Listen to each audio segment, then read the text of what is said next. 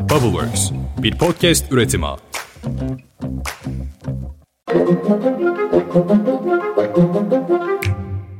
Herkese merhaba. 5 dakikada dünya gündemine hepiniz hoş geldiniz. Bugün 21 Aralık 2022. Bu gece senenin en uzun gecesi. Yani yarından itibaren geceler kısalacak, günler uzayacak derken bir bakmışsınız yeni bir sene ve bir bakmışsınız kış da bitmiş, bahar gelmiş. E, öyle ya. Mart'ın sonu hep bahar olmuştur zaten. Biliyorsunuz Ekrem İmamoğlu kararı diye bir vaka var artık hayatımızda ve günlerdir bu kararı ve artçı şoklarını konuşmaya, yaşamaya devam ediyoruz. Toplumun %80'i yargının bu kararını adil bulmadığını belirtmiş Türkiye raporunun son verisi bunlar. Ama kararın asıl siyasi şokları CHP içinde devam ediyor. İstanbul Büyükşehir Belediyesi Başkanı Ekrem İmamoğlu ilk defa CHP grup toplantısına katılmak üzere dün Ankara'da meclis çatısı altında grup salonundaydı. Genel Başkanı Kemal Kılıçdaroğlu'nun daveti üzerine oraya gitmişti. Hatta bir konuşma metni dahi hazırladığı söyleniyor İmamoğlu'nun. Ancak Kılıçdaroğlu kendisini karşıladı, ağırladı. Baba ve oğul ilişkimiz vardır dedi. İmamoğlu onur duydum diye yanıt verdi. Arkasından grup salonuna geçildi. Herkes İmamoğlu'nun kürsüye davet edilmesini de beklerken böyle bir şey olmadı. Sayın Kılıçdaroğlu Kemal Bey çıktı ve dedi ki değerli başkanımız İstanbullara hizmette görevinin başındadır. Bu vurgunun arkasından da Bay Kemal'i bekleyin çağrısı yaptı. Muhalif seçmen işi gücü bıraktı, CHP içi gerginliklerin artık bir son bulmasını bekliyor. Bir diğer gerginlik alanı ise altılı masa. 2022'nin son buluşmasına hazırlanıyor 6 siyasi partinin genel başkanı. 26 Aralık günü Gelecek Partisi'nin genel merkezinde toplanacak olan 6 genel başkan, bakalım İyi Parti ve Meral Akşener'in ortak aday taleplerini aşabilecek mi? Masa önceliğini ortak bir hükümet programı kaleme almaya vermişti ama adaylık krizi aşılamazsa her siyasi parti kendi adayıyla yola devam edebilir masada ciddi ciddi çoklu aday senaryosu konuşuluyor. Biz de gazeteciler olarak merakla izliyoruz.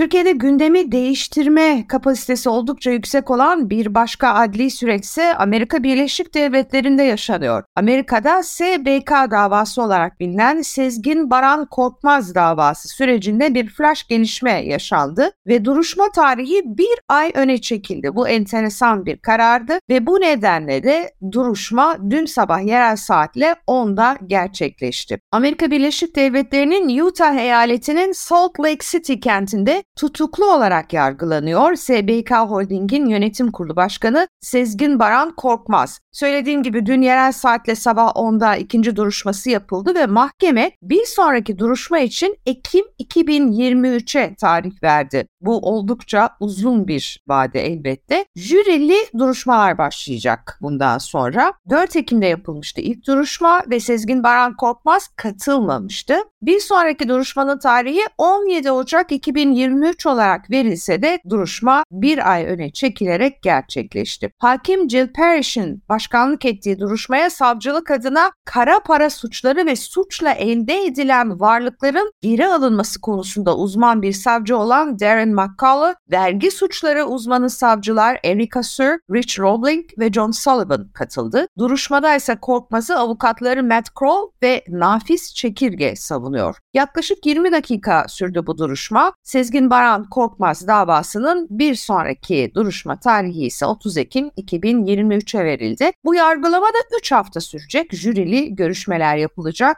Ekim itibarıyla. Bu arada CHP'nin Amerika Birleşik Devletleri temsilcisi Yurter Özcan da bir paylaşım yaptı ve duruşmaya video konferans aracılığıyla katıldığını ifade etti. Hakimin söylediği üzere savcılık SBK ile ilgili dava dosyasına 2,5 milyon adet belge koymuş. Dehşet bir rakam. Yani SBK'nın yargılandığı bu dava dosyasında 2,5 milyon adet belge varmış. Amerika Birleşik Devletleri'nde Amerikalıların merakla izlediği bir başka süreç ise eski Amerikan Başkanı Donald Trump'ın kalkışmaya teşvik etme ve Amerika'nın düzenini bozmak amacı için komplo kurma suçlamalarıyla yargılandığı kongre baskınını soruşturan Temsilciler Meclisi süreci. Gerçekten çok enteresan bir şey. Çünkü Amerika'da bu ilk defa yaşanıyor. Hatırlayacaksınız 6 Ocak 2021'de bir Capitol Hill yani kongre baskını yaşanmıştı. Bu baskına Amerika'nın eski başkanı Donald Trump'ın aslında teşvik ettiği iddia ediliyor. Temsilciler Meclisi Özel Komitesi Adalet Bakanlığı'na asıl olarak Trump'ın yargılanması gerektiği yönündeki tavsiyesini iletti. İlk defa kongre bir Amerikan başkanının suçlanması için bir öneride bulunmuş oldu.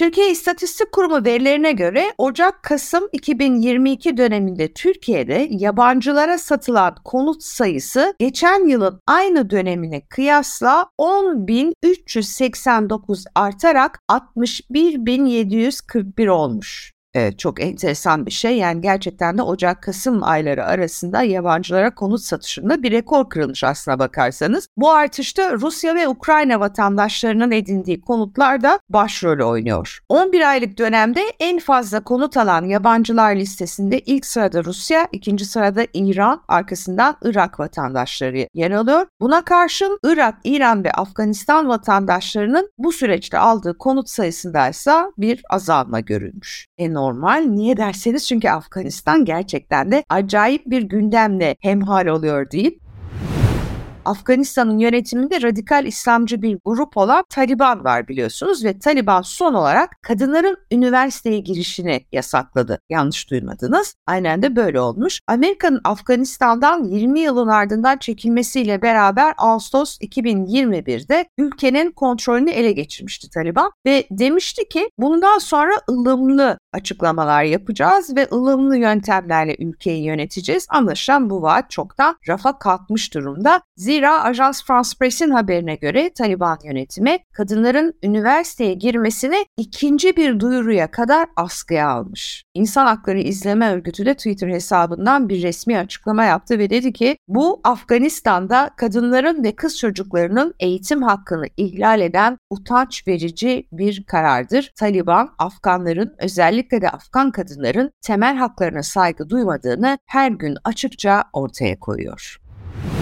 İngiltere ise eylemlerle uğraşıyor. Artan hayat pahalılığı ve enflasyon karşısında adil maaş artışı talebiyle 15 Aralık'ta bir gün grev yapan on binlerce hemşire hükümetle uzlaşı sağlanamaması üzerine ikinci kez bir günlük iş bırakma eylemi başlattı. Ülke çapında 300 binden fazla üyesi bulunan ve hemşireleri temsil eden Royal College of Nursing Sendikası %19'luk maaş zammı talebinde bulunuyor ama hükümet söz konusu konusu talebin karşılanamaz olduğunu söylüyor. Eylemler de devam ediyor haklı olarak.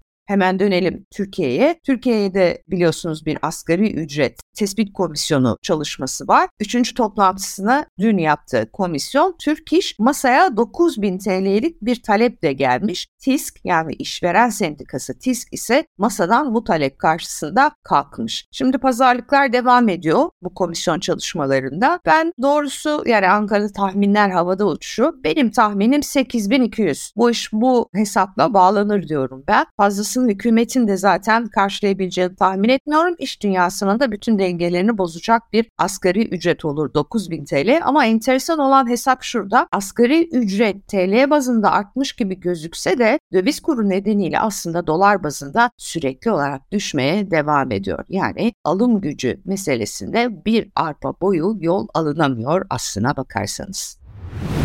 İngiltere'de havayolu sektörünün en büyük markalarından biri olan British Airways'te teknik bir aksaklık dünya genelinde birçok havaalanında da bir krize yol açtı. Mağduriyetini sosyal medyada paylaşan birçok yolcu şirkete sert tepki gösteriyor. Bunların arasında Elizabeth Hurley gibi mesela bir star da var. İngiltere'nin başkenti Londra'da bulunan Heathrow Havalimanı'nda 15 uçuşu iptal etti şirket. Tabi ona bağlı olarak dünyadaki diğer havaalanlarında da kriz yaşandı. Şirket özür diliyor ancak teknik hata tam olarak düzeltilemediği için iptallerin bir süre daha devam etmesi bekleniyor. Hollanda Başbakanı Mark Rutte, ülkesinin tarihteki köle ticaretindeki yeri için resmi bir özür diledi. Rutte, köleliğin insanlığa karşı işlenmiş suç olarak tanımlanması gerektiğini söyledi ve Hollanda'nın yüzyıllar boyunca köleliğin önünü açtığını, teşvik ettiğini, hatta kölelikten fayda sağladığını kabul etti.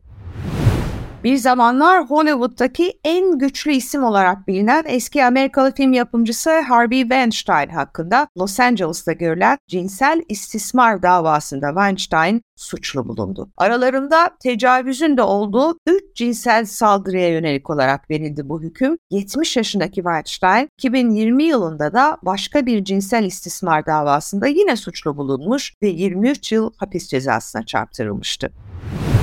2022'nin kıymetini bilin. Zira Britanya Meteoroloji Ofisi tahminlerine göre 2023'te küresel sıcaklık ortalaması rekor derecede yüksek olacak. Yani şimdi bazılarınız tabii bu doğal gaz ve elektrik faturalarını görünce aman efendim biraz daha ısınsın havalar falan diye düşünebilir. Zira Aralık'tayız. 18 dereceleri gördü İstanbul'da hava ama bu aslında hiç iyi bir şey değil. Bu aynı zamanda su kaynaklarının gitmesi, kuraklık ve olağan dışı hava hareketliliği demek. Sıcaklık insanların iklim krizini başlattığı dönem öncesinden 1.2 derece yüksek olacak önümüzdeki sene. Bunu da şimdiden duyurmuş olalım. Evet, Türkiye'nin ve dünyanın hali ahvali böyleydi bugün. Yarın sabah yine erken saatte kulaklarınızda olmak üzere. Hepinize çok sevgiler, hoşçakalın.